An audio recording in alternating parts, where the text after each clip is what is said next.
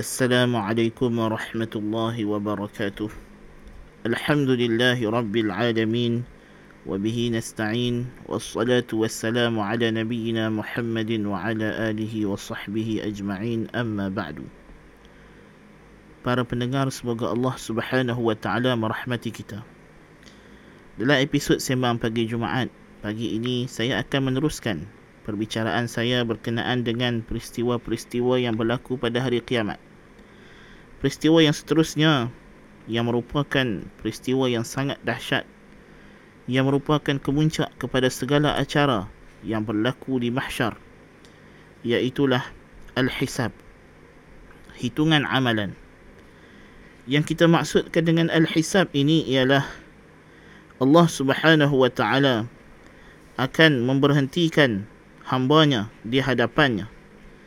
Lalu dia akan membentangkan segala amalan hamba tersebut sepanjang hidupnya di dunia dan juga perkataan-perkataannya dan apa jua yang dia lakukan di dunia daripada iman dan kufur taat dan maksiat dan apa yang dia berhak dapat daripada ganjaran maupun azab. Dan kemudian diikuti dengan diberi kepada hamba itu catatan amalan mereka. Sama ada diberi dengan tangan kanannya atau tangan kirinya. Dan hisab ini meliputi juga apa yang Allah Subhanahu wa taala akan cakapkan kepada hambanya dan apa yang hambanya akan jawab kepadanya. Dan segala bukti-bukti dan dalil-dalil dan saksi-saksi yang akan dipersembahkan kepada Allah Subhanahu wa taala terhadap perbuatan hamba tersebut sepanjang kehidupannya di dunia.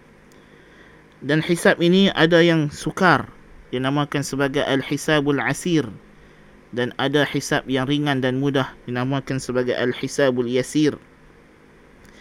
Jadi apa yang kita faham tentang hisab ini ialah kita semua seperti mana kata Nabi sallallahu alaihi wasallam tidak ada seorang pun daripada kamu melainkan dia akan diajak berbicara oleh Tuhannya. Tidak antara antara dia dengan Tuhannya penterjemah. Jadi inilah hisab. Kita akan dipanggil menghadap Allah Subhanahu wa taala di mahsyar nanti setiap seorang kita. Kemudian Allah taala akan membentangkan kepada kita apa yang kita buat, amalan-amalan kita dan kita akan mengakuinya di hadapan Allah Subhanahu wa taala. Allah Subhanahu wa taala berfirman dalam surah Az-Zumar ayat 69 وأشرقت الأرض بنور ربها ووضع الكتاب وجيء بالنبيين والشهداء وقضي بينهم بالحق وهم لا يظلمون dan bumi itu akan diterangi dengan cahaya Tuhannya dan diletakkan Alkitab dan dibawa datang para nabi dan para saksi dan diputuskan segala hukum antara mereka dengan kebenaran semata-mata dan tiadalah mereka itu dizalimi sedikit pun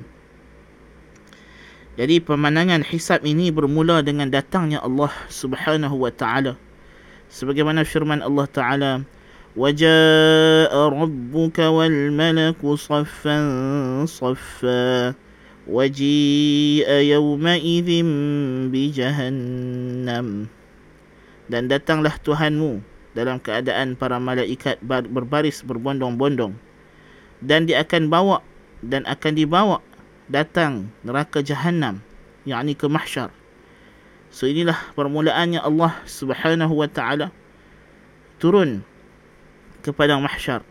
Bagaimana caranya, bagaimana kaifiatnya, wallahu taala alam bissawab. Hanya Allah yang mengetahui akannya. Kaifiat sifat Allah Subhanahu wa taala tidak ada yang mampu kita dapat mengetahuinya. Yang wajib adalah kita beriman bahawasanya Allah akan datang untuk menghitung amalan para hambanya. Untuk dibawa setiap seorang hambanya itu menghadapnya untuk dibicarakan oleh Allah Subhanahu wa taala. Inilah hisab. Allah sendiri, Allah sendiri secara langsung akan membicarakan setiap seorang hamba-Nya atas apa yang dia telah lakukan di dunia ini daripada segala amalan, perkataan, perbuatan, i'tiqad yang dia berhak dapat padanya ganjaran baik maupun azab. Nauzubillahi min zalik.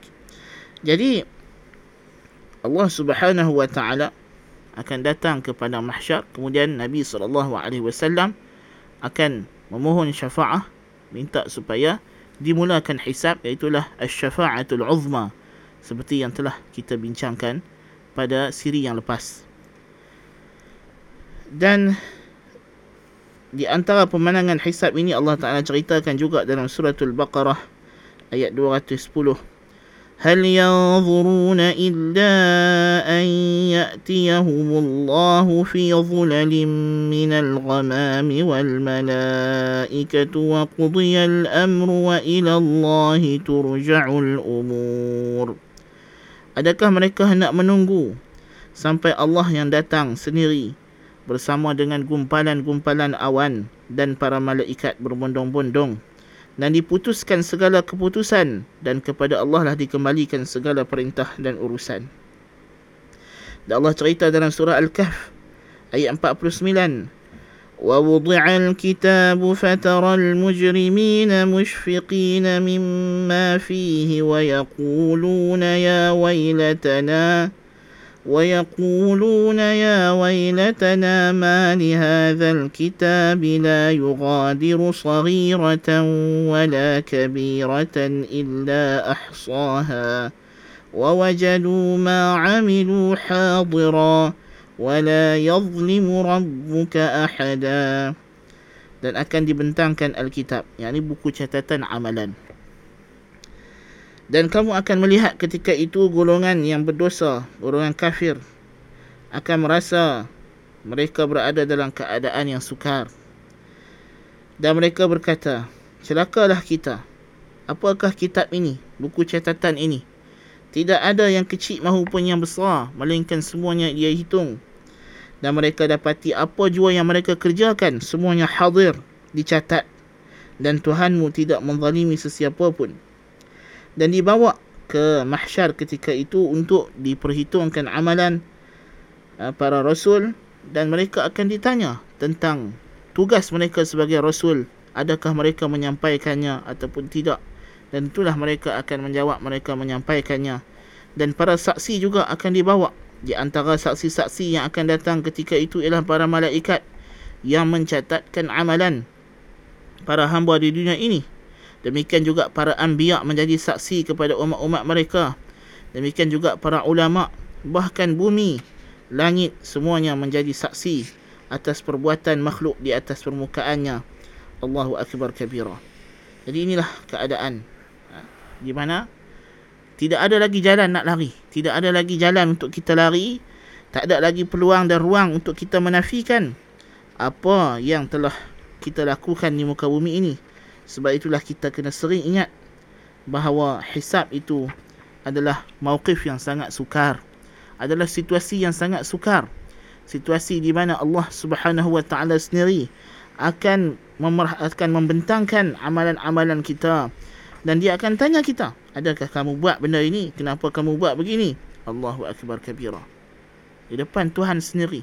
Di dunia ni kita mungkin boleh bagi alasan macam-macam ya kita masuk mahkamah dunia mungkin kita masih boleh terlepas tapi adakah kita boleh terlepas di mahkamah Allah Subhanahu wa taala ketika mana Allah sendirilah yang akan mengadili segala keputusan hukum ketika itu dan Allah itu adalah maha adil maha mengetahui maha bijaksana maha gagah perkasa tidak ada sesuatu pun yang terlepas daripada Allah Subhanahu wa taala ya jadi inilah di antara situasi yang sangat berat yang mesti kita sebagai orang mukmin bersedia menghadapinya. Di antara persoalan yang dibincangkan para ulama berkenaan dengan al-hisab ini, adakah orang kafir juga akan dihisab? Ha, ini di antara persoalan. Adakah hisab ini berlaku hanya kepada orang beriman ataupun kepada orang kafir juga? Jadi Syekhul Islam Ibn Taimiyah rahimahullah mengatakan para ulama ada dua pandangan dalam masalah ini. Dan makna orang kafir tidak dihisap atas pandangan yang mengatakan mereka tidak dihisap ialah mereka tidak dihisap seperti orang beriman yang akan dipanggil seorang-seorang kemudian uh, ditunjukkan buku catatan amalannya. Kemudian Allah Taala tanya satu persatu perbuatannya hari setiap hari. Tetapi sebaliknya orang kafir akan terus diherdik dibentangkan secara uh, keseluruhan amalan mereka. Ditunjukkan di khalayak ramai bahawa mereka ni adalah orang yang kafir. Kemudian terus dibawa ke neraka. Nasallallahu alafiyah dan ayat-ayat dan dalil-dalil menunjukkan bahawa orang kafir memang dihisap walaupun cara hisap mereka tidak sama atau berbeza dengan hisap orang beriman ya.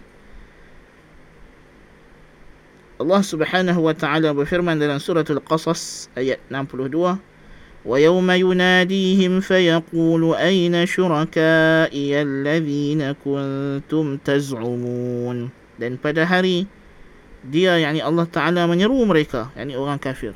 Lalu Allah Taala berkata di mana sekutu-sekutu aku yang kamu sangka dulu? Jadi ini jelas Allah Taala bercakap dengan orang kafir. Allah Taala panggil mereka untuk menghina mereka dan memalukan mereka. Allah Taala tanya mana dia? Sekutu-sekutu yang kamu dakwa itu adalah sekutu-sekutu yang kamu sembah di dunia dulu yang kamu syirikkan aku dengannya yang kamu kata itu akan menyelamatkan kamu pada hari ini. Demikian juga kita dah baca tadi dalam apa nama? Ayat 49 surah al-kahf ya. Bahawasanya orang kafir akan diberikan kitab juga dan mereka tidak akan dizalimi oleh Allah Subhanahu wa taala.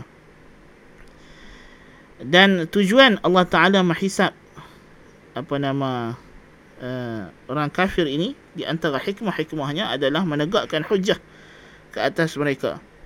Demikian juga hisab mereka itu adalah untuk mencela mereka. Seperti mana kata Syekhul Islam Ibn Taymiyyah rahimahullah ta'ala Yuradu bil hisabi arudu a'mal al-kufari alaihim wa tawbikhuhum alaiha wa yuradu bil hisabi muwazanatu al-hasanati bis sayyiat فإن أريد بالحساب المعنى الأول فلا ريب أنهم محاسبون بهذا الاعتبار وإن أريد به المعنى الثاني فإن قصد ذلك أن الكفار تبقى لهم حسنات يستحقون بها الجنة فهذا خطأ ظاهر Jadi tahqiqnya Syekhul Islam kata dimaksudkan dengan hisab ni beberapa perkara sebab hisab ni ada banyak event dalam hisab itu sendiri ada banyak kejadian Kalau kita nak kata maksud hisab itu ialah dibentangkan amalan orang kafir kepada mereka dan dicela mereka atas kufuran mereka, itu satu bentuk hisab di antara satu event yang berlaku dalam hisab.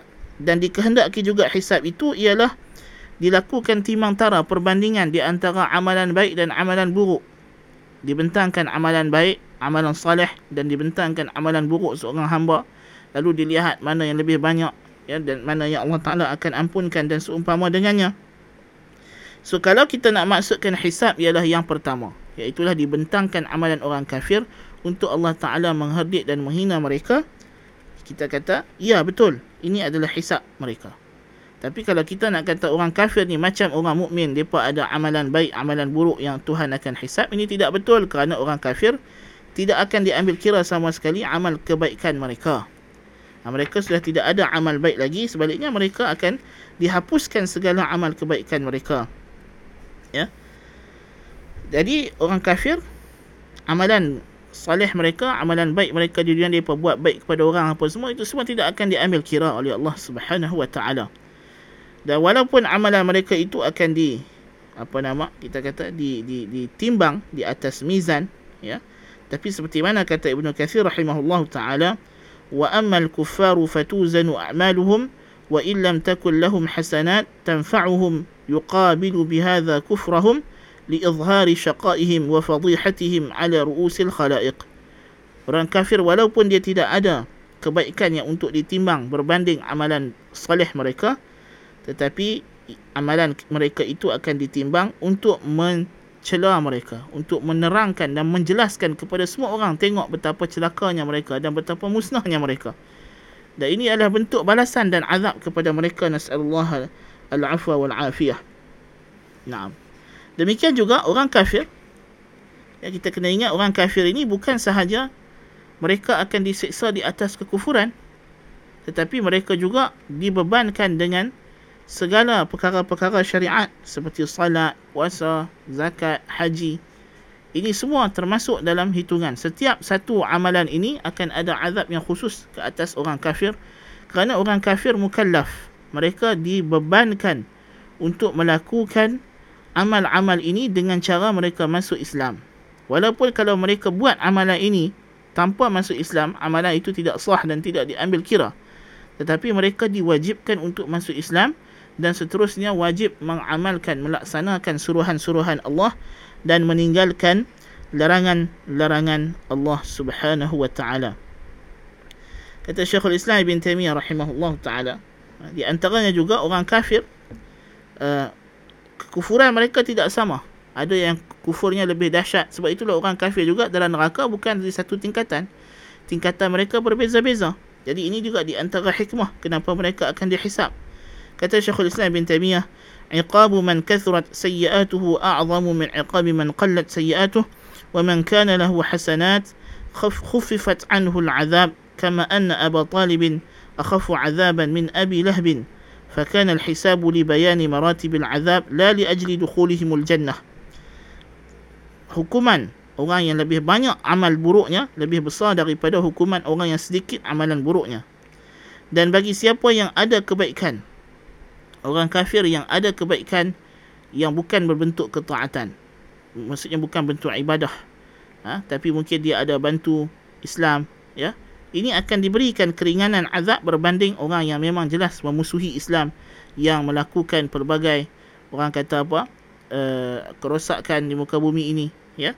Seperti mana kata Syekhul Islam Abu Talib azabnya lebih ringan berbanding azab Abu Lahab. Maka seperti maka hisab ke atas orang kafir ini adalah untuk menjelaskan peringkat azab. Bukan kerana mereka ini ada peluang untuk masuk syurga. Jadi peringkat azab mereka itu juga berbeza-beza. Ya. Ha, jadi kita kata tadi walaupun amalan-amalan salih yang dibuat oleh orang kafir itu adalah sia-sia, tidak diterima oleh Allah Subhanahu Wa Taala tetapi ada perkara yang Allah Taala akan ambil kira uh, daripada segi uh, uh, apa nama? Uh, silaturahim, sedekah, ya, membantu orang. Uh, tapi ini semua tidak mampu. Uh, dan ini juga kekesalan bila dia melihat apa yang dia buat daripada amal soleh itu bila diletakkan di atas timbangan, di atas mizan, amalan soleh itu tidak ada nilai, tidak ada berat. Sebaliknya dosa-dosanya akan mengatasi, memberatkan lagi uh, timbangannya. Jadi ini juga akan menjadikan menimbulkan kekesalan uh, kepada uh, jiwanya dan ini juga satu bentuk hukuman Allah Subhanahu wa taala kepada golongan yang kafir. Apakah kaedah-kaedah para pendengar yang dirahmati Allah Ta'ala apakah kaedah-kaedah yang Allah Ta'ala akan gunakan untuk menghisap hamba-hambanya? Tidak syak lagi hisap yang akan berlaku di akhirat ini ini adalah keadilan yang paling sempurna. Ini adalah keadilan yang paling sempurna. Allah Subhanahu wa taala berfirman dalam surah Al-Baqarah ayat 281 ثم يوف ثم توفى كل نفس ما كسبت وهم لا يظلمون kemudian setiap jiwa setiap diri akan diberikan apa yang dia telah kerjakan ha, diberikan ganjaran dan mereka tidak akan dizalimi sama sekali wahum la yuzlamun tidak dizalimi sama sekali Allah menceritakan dalam surah Luqman ayat 16 berkenaan nasihat ataupun wasiat Luqman kepada anaknya. Ya bunayya innaha in taku mithqala habbatin min khardalin fatakun fi sakhratin aw fi samawati aw fil ardi ya'ti biha Allah. Inna Allah latifun khabir. Wahai anakku sesungguhnya jikalau ada walaupun sebesar biji sawi. Amalan. Sama ada ia berada di batu atau di langit atau di bumi Allah akan datangkan. Allah akan tunjukkan amalan yang kamu lakukan itu. Sesungguhnya Allah itu sangat terperinci pengetahuannya sangat mendalam ilmunya.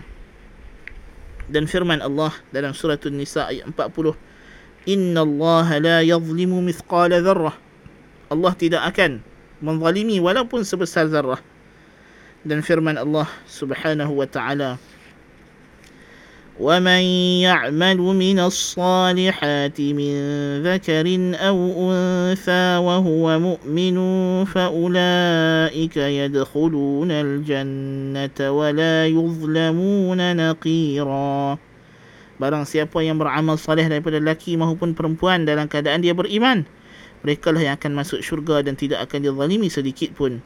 Dan firman Allah dalam surah Az-Zalzalah, فمن يعمل مثقال ذرة خيرا يره ومن يعمل مثقال ذرة شرا يره Barang siapa yang buat amalan sebesar zarah kebaikan, dia akan melihatnya. Dan siapa yang mengamal yang ada amalan walaupun sebesar zarah keburukan, dia akan melihatnya juga.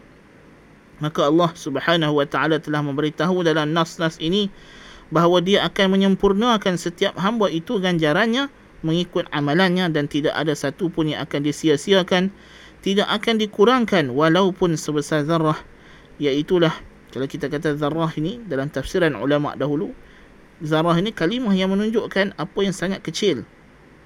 Ya apa yang sangat kecil. Ya itu sebagai ulama sebut dia semut merah yang paling halus ada yang kata kepala semut merah yang paling halus. Ya sekecil-kecil perkara pun Allah Subhanahu wa taala tidak akan uh, zalimi. Dan Allah Subhanahu wa taala tidak akan mem- mengazab atau menghukum orang kerana amalan orang lain. Seperti mana firman Allah dalam surah Al-An'am ayat 164.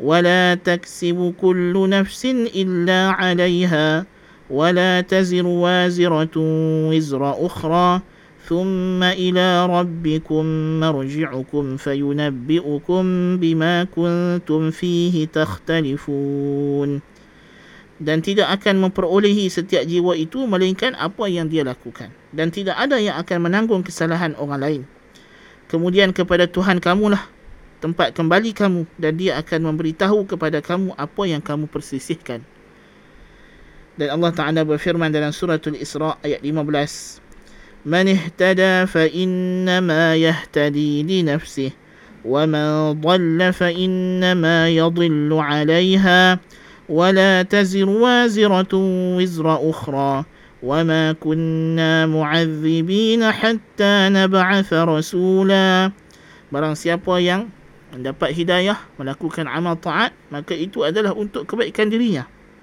dan siapa yang sesat maka kesesatan itu akan balik keburukan kepada dirinya juga.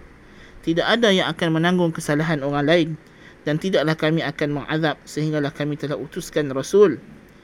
Inilah di antara kaedah yang besar yang Allah Taala bukan sahaja telah wahyukan kepada Nabi kita Muhammad sallallahu alaihi wasallam dalam Al-Quran, bahkan Allah Taala menceritakan bahawa perkara ini juga telah diwahyukan kepada nabi-nabi yang terdahulu seperti mana firman Allah dalam surah An-Najm ayat ayat 36 dan hinggalah ayat 41 am lam yunabba bima fi suhufi Musa wa Ibrahim alladhi waffa ألا تزر وازرة وزر أخرى وأن ليس للإنسان إلا ما سعى وأن سعيه سوف يرى ثم يجزاه الجزاء الأوفى Apakah belum diberitahu berkenaan apa yang tercatat dalam suhuf Musa dan Ibrahim?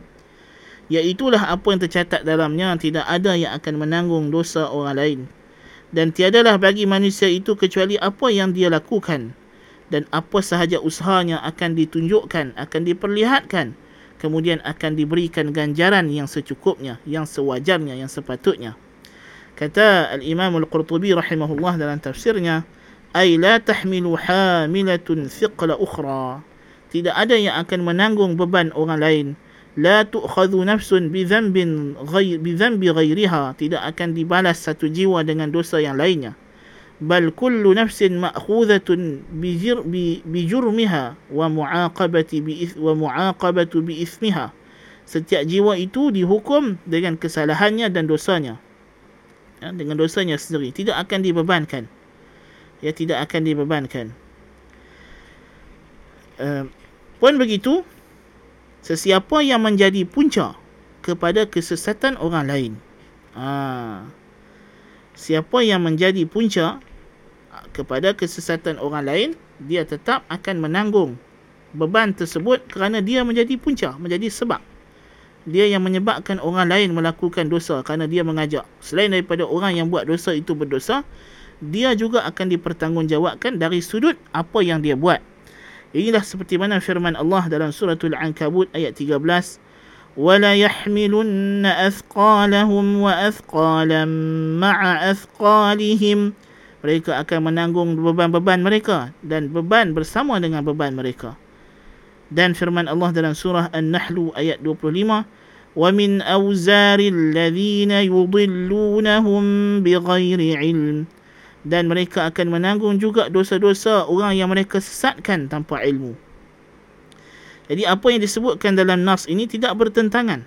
Kerana nas-nas yang kedua ini yang kita bacakan tadi tidak bertentangan dengan apa nas yang terhatang sebelum ini bahawa orang tidak menanggung, seorang hamba tidak menanggung kesalahan melainkan kesalahan dirinya kerana yang dimaksudkan dengan menanggung kesalahan yang lain ini adalah dia menanggung dosa apa yang dia lakukan daripada perbuatannya menyeru kepada kesesatan. Seperti mana juga orang yang mengajak kepada kebaikan akan dapat pahala.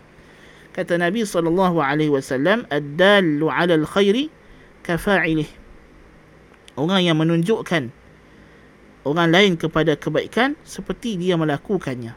Dia tak dia mungkin tidak buat tapi dia ajak orang perkara-perkara sunat. Dia sendiri tak mampu nak buat mungkin dia sendiri mungkin tak mampu nak buat. Tapi dia ajak orang orang lain amalkan. Maka dia seumpama melakukan dia akan diberi pahala seperti dia mengerjakan amalan tersebut. Demikian juga orang yang menyesatkan orang lain. Dia menghiaskan pelbagai syubhat. Dia menyuruh orang kepada syubhat. Ada orang yang sebenarnya percaya kepada dia tapi tertipu kerana dia yang menyesatkan orang tersebut. Ya ada manusia bukan semua dapat membezakan. Jadi Allah Subhanahu wa taala Maha Adil Allah Ta'ala tidak akan letakkan beban itu sepenuhnya kepada orang yang sesat itu sedangkan dia ada peranan orang lain juga yang turut menambahkan uh, punca menyebab jadi punca menyebabkan dia sesat. Maka orang yang menyeru kepada kesesatan mengajak manusia kepada kesesatan menyebarkan syubhat mereka ini juga akan dihukum oleh Allah Ta'ala atas dosa mereka menyeru orang lain kepada kesesatan tersebut. Nas'alullah al-afwa wal-afiyah di antara yang berlaku dalam hisab itu ialah akan diperlihatkan kepada para hamba apa sahaja yang mereka lakukan. Ini dengan diberi kepada mereka buku catatan amalan mereka dan mereka akan membacanya. Ya, ha, pada hari tersebut buku catatan amalan akan diberikan sebagaimana firman Allah Subhanahu wa taala dalam suratul Isra ayat 13 hingga 14 وكل إنسان ألزمناه طائره في عنقه ونخرج له يوم القيامة كتابا يلقاه منشورا. اقرأ كتابك كفى بنفسك اليوم عليك حسيبا. Semua manusia itu kami telah lazimkan, kami telah letakkan nasib buruknya itu pada dirinya sendiri. Dialah yang menjadi punca kepada azab yang dia dapat. Dan kami akan keluarkan untuknya pada hari kiamat kitab yang terbentang.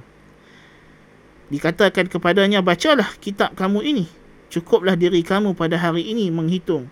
Kamu baca ni pun kamu dah tahu dah apa nasib yang kamu akan dapat. Allahul Musta'an. Dan dalam surah Al-Kahf ayat 49 telah pun kita bacakan tadi. Allah Ta'ala kata وَوُضِعَ الْكِتَابُ فَتَرَى الْمُجْرِمِينَ مُشْفِقِينَ مِمَّا فِيهِ وَيَقُولُونَ يَا وَيْلَتَنَا مَا لِهَذَا الْكِتَابِ لَا يُغَادِرُ صَغِيرَةً وَلَا كَبِيرَةً إِلَّا أَحْصَاهَا Tidak ada benda yang kecil, yang besar Melainkan semua yang tercatat dalam buku tersebut. وَوَجَدُوا مَا عَمِلُوا حَاضِرًا Semua yang mereka lakukan hadir dalam depan mata mereka, dalam ingatan mereka. وَلَا يَظْلِمُ رَبُّكَ أَحَدًا Tuhanmu tidak akan menzalimi seorang pun sesiapa pun. Tidak ada yang akan dizalimi oleh Allah Subhanahu wa taala. Allah Subhanahu wa taala dalam kerana dia bersifat rahmat maha pengasih maha penyayang dia adil. Dia tidak akan menghukum orang atas dosa melebihi daripada kadar dosa yang dia lakukan. Ini di antara keadilan Allah. Selain daripada itu Allah juga maha melimpah kurniakan kebaikan kepada hamba-hambanya yang taat maka ketaatan pula akan digandakan lebih daripada kadar yang seorang hamba yang taat itu lakukan. Allah Subhanahu wa taala berfirman dalam surah Al-An'am ayat 160, "Man jaa'a bil hasanati falahu 'ashru amsalha." Barang siapa yang melakukan amal kebaikan, maka baginya 10 kali gandanya. Adapun yang buat dosa, ومن جاء بالسيئة فلا يجزى إلا مثلها Adapun yang buat dosa maka tidak akan dibalas melainkan sekadarnya. Allahu akbar. Inilah di antara keadilan Allah Subhanahu wa taala dia tidak membalas ya dosa melainkan kadarnya. Adapun pahala kebaikan akan digandakan, akan digandakan. Bahkan bagi orang yang beriman rahmat Allah Subhanahu wa taala akan ditukar dosa-dosa itu dengan kebaikan. Sebagaimana dalam hadis riwayat Imam Muslim daripada Abi Dzar radhiyallahu an katanya qala Rasulullah sallallahu alaihi wasallam eh, inni la a'lamu akhir ahli al-jannati dukhulan al-jannah wa akhir wa akhir ahli an-nar khurujan minha. رجل يؤتى به يوم القيامة فيقال اعرضوا عليه صغار ذنوبه فيقال عملت يوم كذا وكذا وعملت يوم كذا وكذا كذا وكذا. فيقول نعم لا يستطيع أن ينكر وهو مشفق من كبار ذنوبه أن تعرض عليه. فيقال له فإن لك مكانا فإن لك مكانا كل سيئة حسنة. فيقول ربي عملت أشياء لا أراها ها هنا.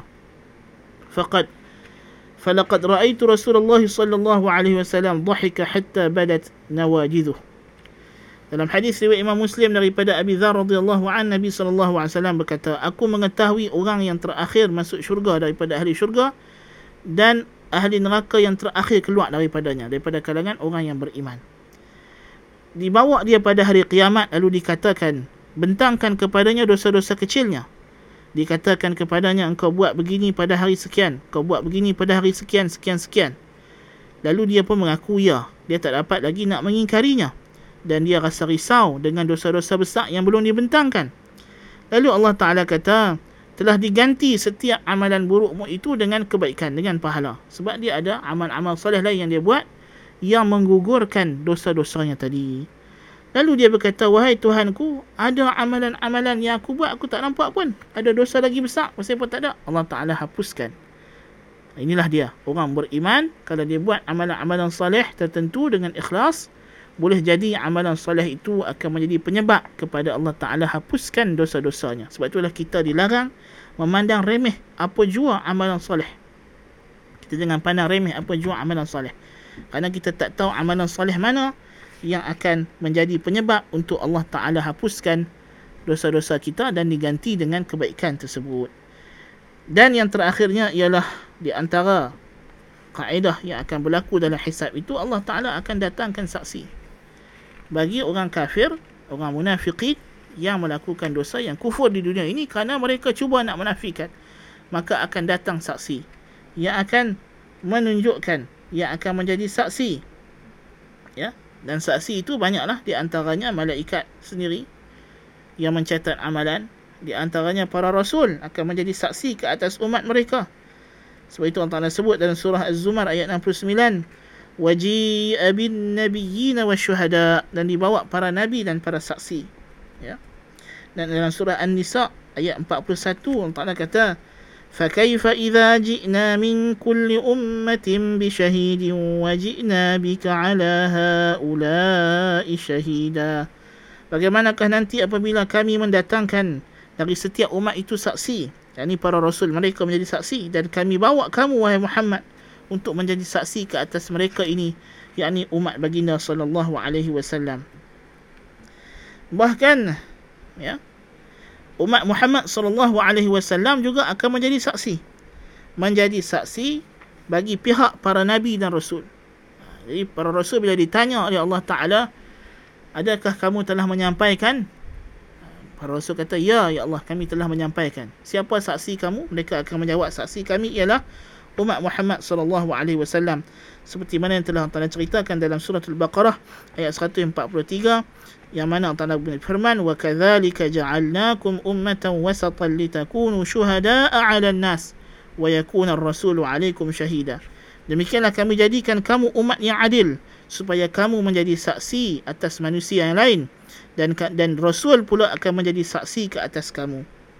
Ini rasul kita Muhammad sallallahu alaihi wasallam dan Nabi wasallam menjelaskan seperti dalam hadis yang riwayat Al-Bukhari daripada Abu Sa'id Al-Khudri radhiyallahu an Nabi menceritakan bagaimana umat ini akan menjadi saksi bagi pihak para nabi dan rasul menjadi saksi bahawa mereka telah menyampaikan dan membenarkan.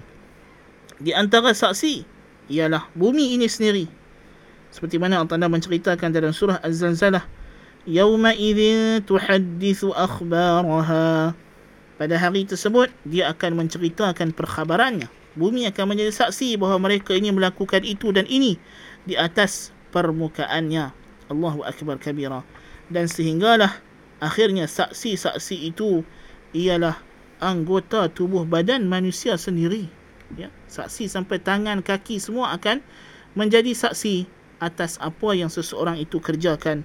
Allahul musta'an. Jadi inilah di antara peristiwa dan pandangan apa tu pemandangan ataupun situasi keadaan uh, hisab yang sangat dahsyat. Semoga Allah Subhanahu wa taala memberikan kita hisab yang ringan. Allahumma hasibna hisaban yasira. Semoga Allah taala mengampunkan dosa-dosa kita dan membimbing kita untuk mempertingkatkan iman dan takwa kita kepada Allah Subhanahu wa taala. Sekadar itu dulu untuk siri pagi ini. Aku qauli hadza wa astaghfirullah alazim li wa lakum سبحانك اللهم وبحمدك أشهد أن لا إله إلا أنت أستغفرك وأتوب إليك. والسلام عليكم ورحمة الله وبركاته.